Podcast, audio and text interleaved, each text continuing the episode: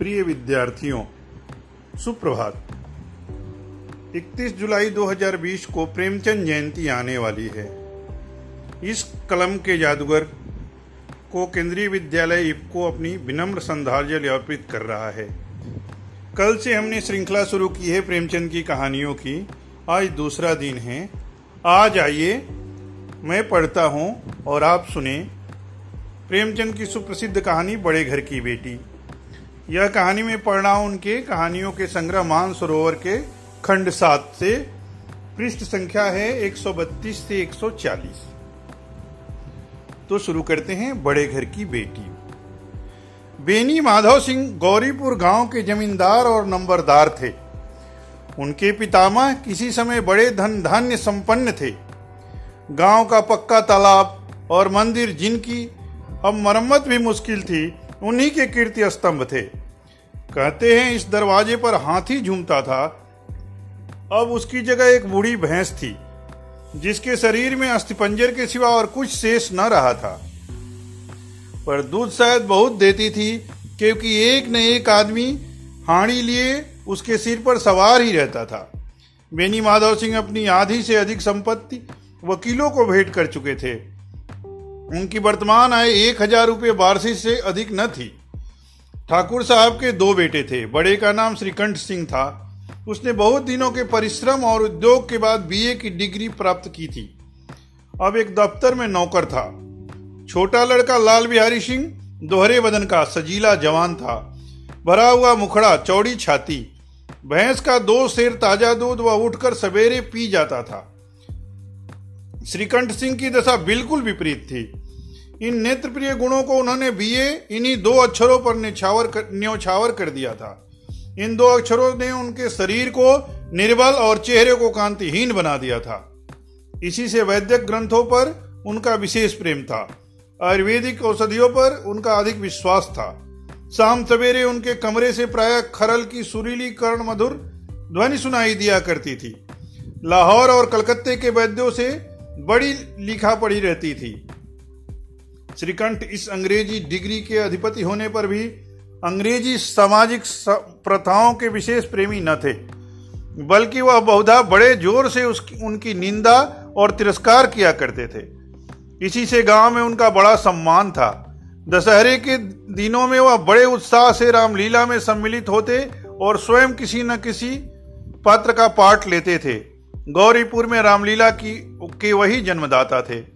प्राचीन हिंदू सभ्यता का गुणगान उनकी धार्मिकता का प्रधान अंग था। सम्मिलित कुटुंब के तो वह एकमात्र उपासक थे। आजकल स्त्रियों को कुटुंब में मिलजुल कर रहने की जो अभी अरुचि होती है, उसे वह जाति और देश दोनों के लिए हानिकारक समझते थे। यही कारण था कि गाँव की लड़नाएँ उनकी निंदक थीं। कोई कोई तो उन्हें अपना शत्रु समझने में भी संकोच न करती थी। स्वयं उनकी पत्नी को ही इस विषय में उनसे विरोध था। या इसलिए नहीं कि उसे अपने सास ससुर, देवर या जेठ आदि से घृणा थी, बल्कि उसका विचार था कि यदि बहुत कुछ सहने और तरह देने पर भी परिवार के साथ निर्वाह न हो सके तो आए दिन की कला से जीवन को नष्ट करने की अपेक्षा यही उत्तम है कि अपनी खिचड़ी अलग पकाई जाए। आनंदी एक बड़े ऊंच कुल की लड़की थी। उनके बाप, उसके बाप एक छोटी सी रियासत के तालुकेदार थे, विशाल भवन। एक हाथी, तीन कुत्ते, बाज, बहरी सिकरे, झाड़ फानूश, आनरेरी मजिस्ट्रेटी और ऋण। जो एक प्रतिष्ठित तालुकेदार के भोग्य पदार्थ हैं, सभी यहाँ विद्यमान थे। नाम था भूप सिंह। बड़े उदारचित और प्रतिभाशाली पुरुष थे, पर दुर्भाग्य से लड़का एक भी न था। सात लड़कियाँ हुई और देवजोग से सब की सब जीवित रहीं। पहली उमंग में तो उन्होंने तीन ब्याह दिल खोलकर किए पर पंद्रह बीस हज़ार रुपयों का कर्ज सिर पर हो गया तो आँखें खुली, हाथ समेट लिया। आनंदी चौथी लड़की थी।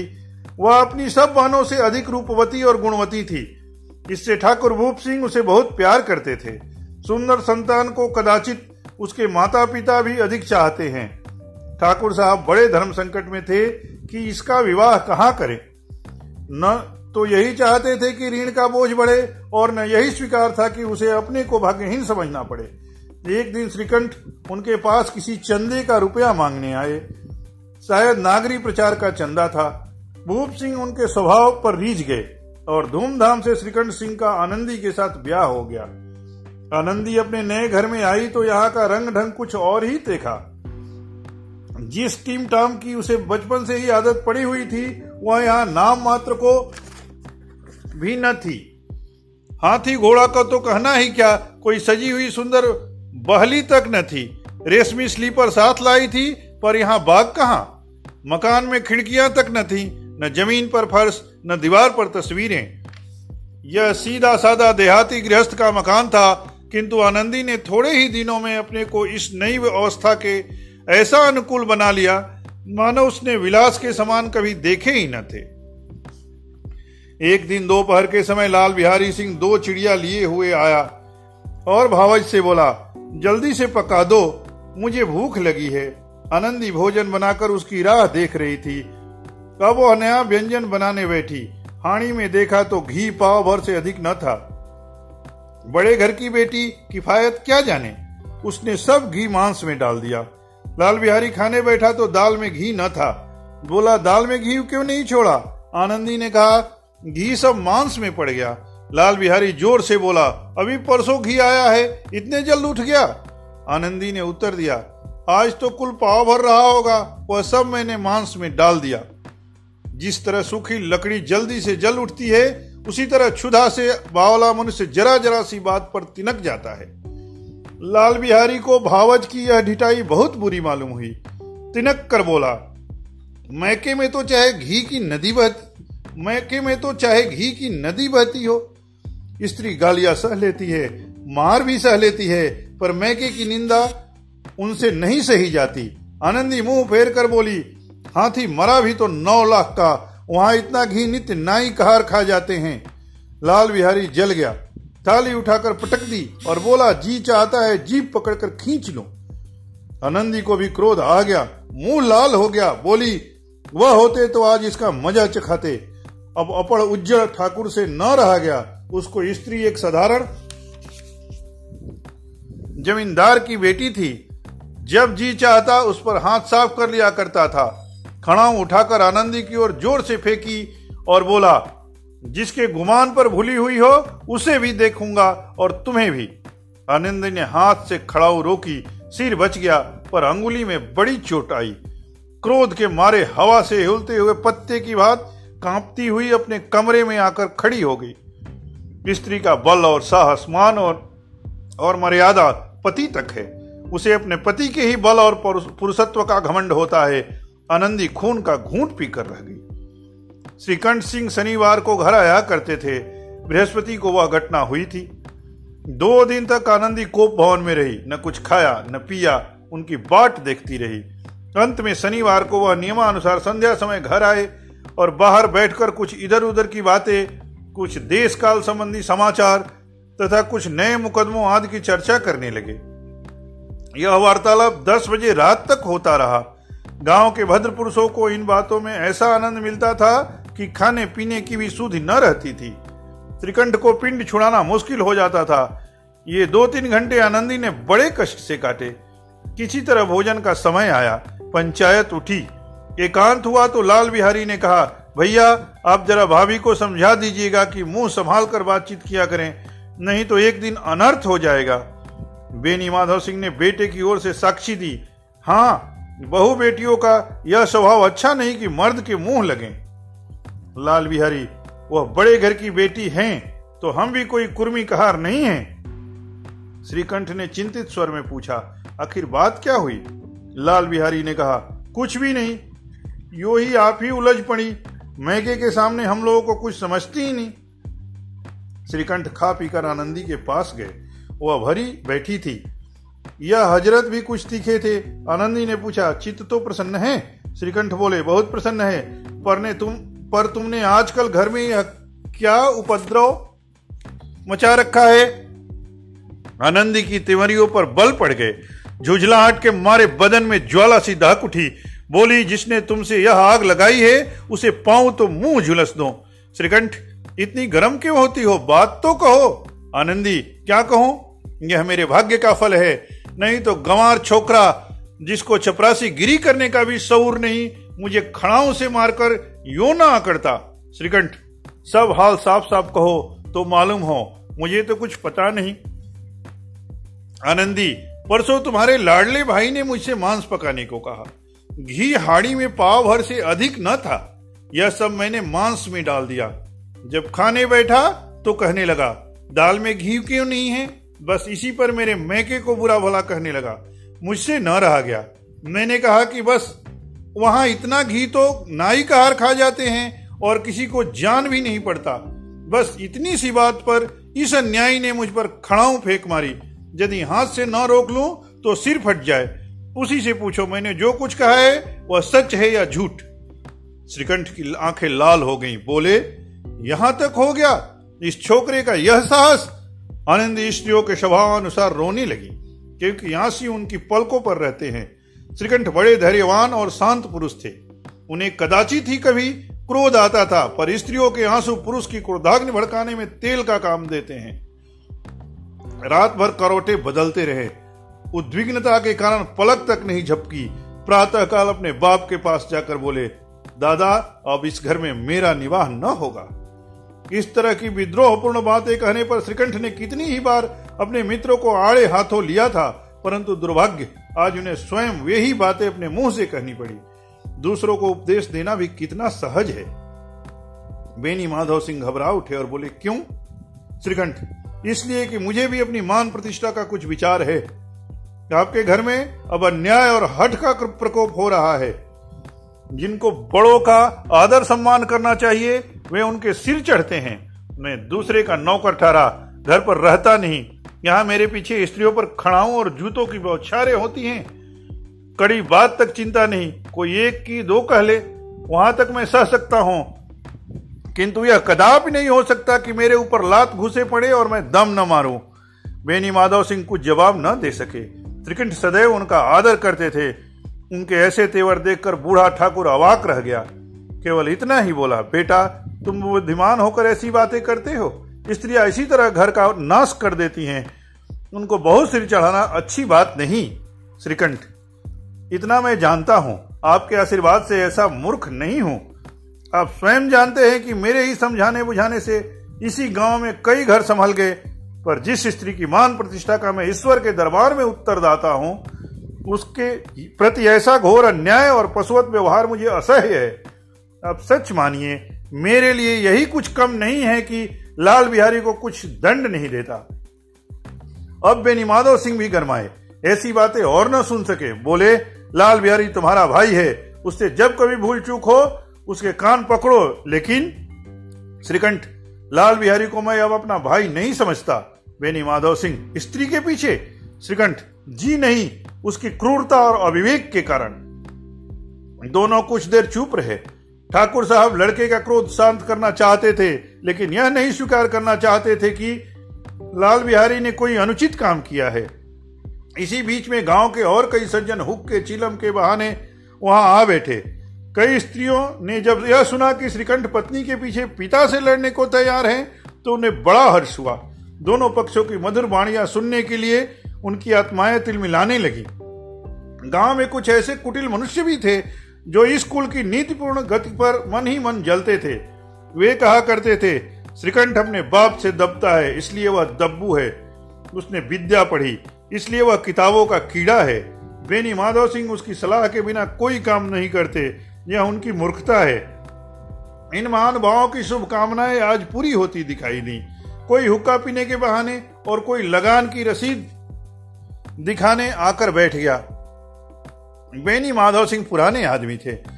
इन भावों को ताड़ गए। उन्होंने निश्चय किया, चाहे कुछ ही क्यों न हो, इन द्रोहियों को ताली बजाने का अवसर न दूँगा। तुरंत कोमल शब्दों में बोले, बेटा, मैं तुमसे बाहर नहीं हूँ। तुम्हारा जो जी चाहे करो। अब तो लड़के से अपराध हो गया।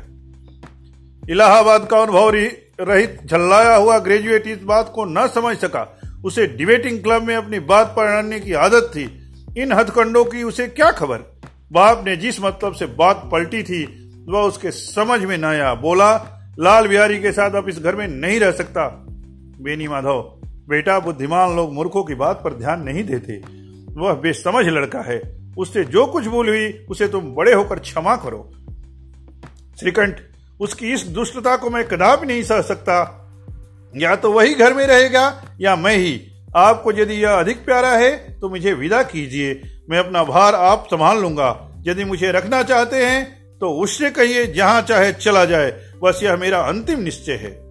लाल बिहारी सिंह दरवाजे की चौकट पर खड़ा बड़े भाई की बातें सुन रहा था।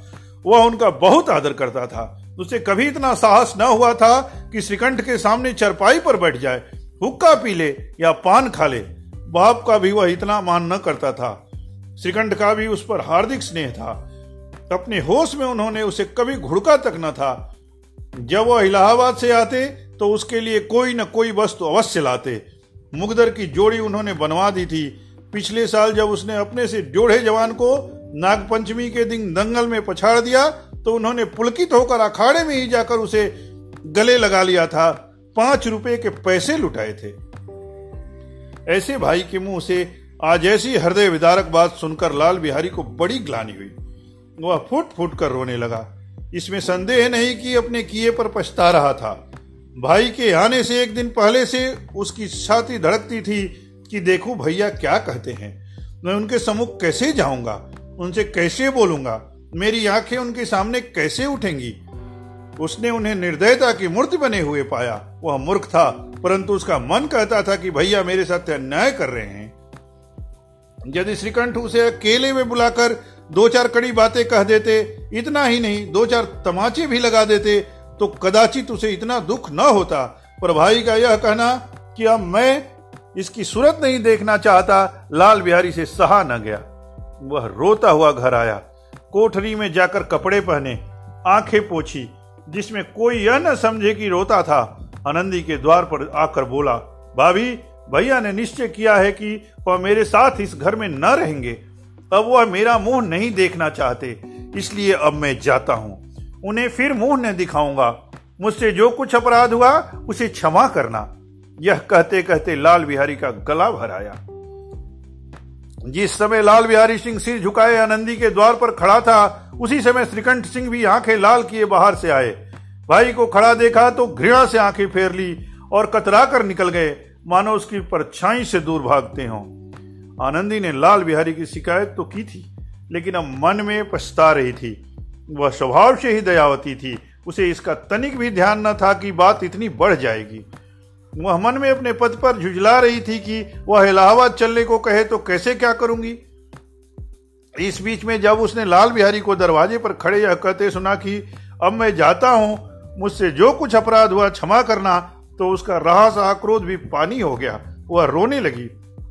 मन का मैल धोने के लिए नैन जल से उपयुक्त और कोई वस्तु नहीं है। श्रीकंठ को देखकर आनंदी ने कहा, लाल बिहारी बाहर खड़े बहुत रो रहे हैं। श्रीकंठ तो मैं क्या करूँ? आनंदी, भीतर बुला लो। मेरी जीव में आग लगे। मैंने कहा से यह झगड़ा उठाया? श्रीकंठ मैं ना बुलाऊँगा। आनंदी, पछताओगे? उन्हें बहुत ग्लानी हो गई है। ऐसा न हो कहीं चल दें। श्रीकंठ न उठे। इतने में लाल बिहारी ने फिर कहा, भाभी, भैया से मेरा प्रणाम कह दो। वह मेरा मुँह नहीं देखना चाहते, इसलिए मैं भी अपना मुँह उन्हें न दिखाऊँगा। लाल बिहारी इतना कहकर लौट पड़ा। शीघ्रता से दरवाजे की ओर बढ़ा। अंत में आनंदी कमरे से निकली और उसका हाथ पकड़ लिया। लाल बिहारी ने पीछे फिरकर देखा और आँखों में आँसू भरे बोला, मुझे जाने दो। आनंदी, कहा जाते हो? लाल बिहारी, जहाँ कोई मेरा मुँह न देखे। आनंदी, मैं न जाने दूँगी। लाल बिहारी, मैं तुम लोगों के साथ रहने योग्य नहीं हूँ। आनंदी, तुम्हें मेरी सौगंध। अब एक पग भी आगे न बढ़ाना। लाल बिहारी जब तक मुझे यह न मालूम हो जाए कि भैया का मन मेरी तरफ़ से साफ़ हो गया, तब तक मैं इस घर में कदापि न रहूँगा। आनंदी, मैं ईश्वर को साक्षी देकर कहती हूँ कि तुम्हारी ओर से मेरे मन में तनिक भी मैल नहीं है। अब श्रीकंठ का हृदय भी पिघला। उन्होंने बाहर आकर लाल बिहारी को गले लगा लिया। दोनों भाई खूब फूट फूट कर रोए। लाल बिहारी ने सिसकते हुए कहा, भैया, अब कभी मत कहना कि तुम्हारा मुँह न देखूँगा। इसके सिवाय आप जो दंड देंगे, मैं सहर्ष स्वीकार करूँगा। श्रीकंठ ने कांपते हुए स्वर में कहा, लल्लू, इन बातों को बिल्कुल भूल जाओ। ईश्वर चाहेगा तो फिर ऐसा अवसर न आवेगा। बेनी माधव सिंह बाहर से आ रहे थे। दोनों भाइयों को गले मिलते देखा आनंद से पुलकित हो गए। बोल उठे, बड़े घर की बेटियाँ ऐसी ही होती हैं, बिगड़ता काम बना लेती है। गाँव में जिसने यह वृतांत सुना, उसी ने इन शब्दों में आनंदी की उदारता को सराहा। बड़े घर की बेटियाँ ऐसी ही होती इसी के साथ एक बार पुनः उस लमही के लाल को हिंदी साहित्य गगन के चमकते हुए उस चाँद को, मुंशी प्रेमचंद को, कलम के सिपाही को, उपन्यास सम्राट को, कथा सम्राट को, मैं केंद्रीय विद्यालय को गांधी धाम की तरफ़ से श्रद्धांजलि अर्पित करता हूँ। हम विनम्र प्रणाम उनके चरणों में निवेदित करते हैं। बहुत बहुत धन्यवाद आप सबको इस कहानी को सुनने हेतु।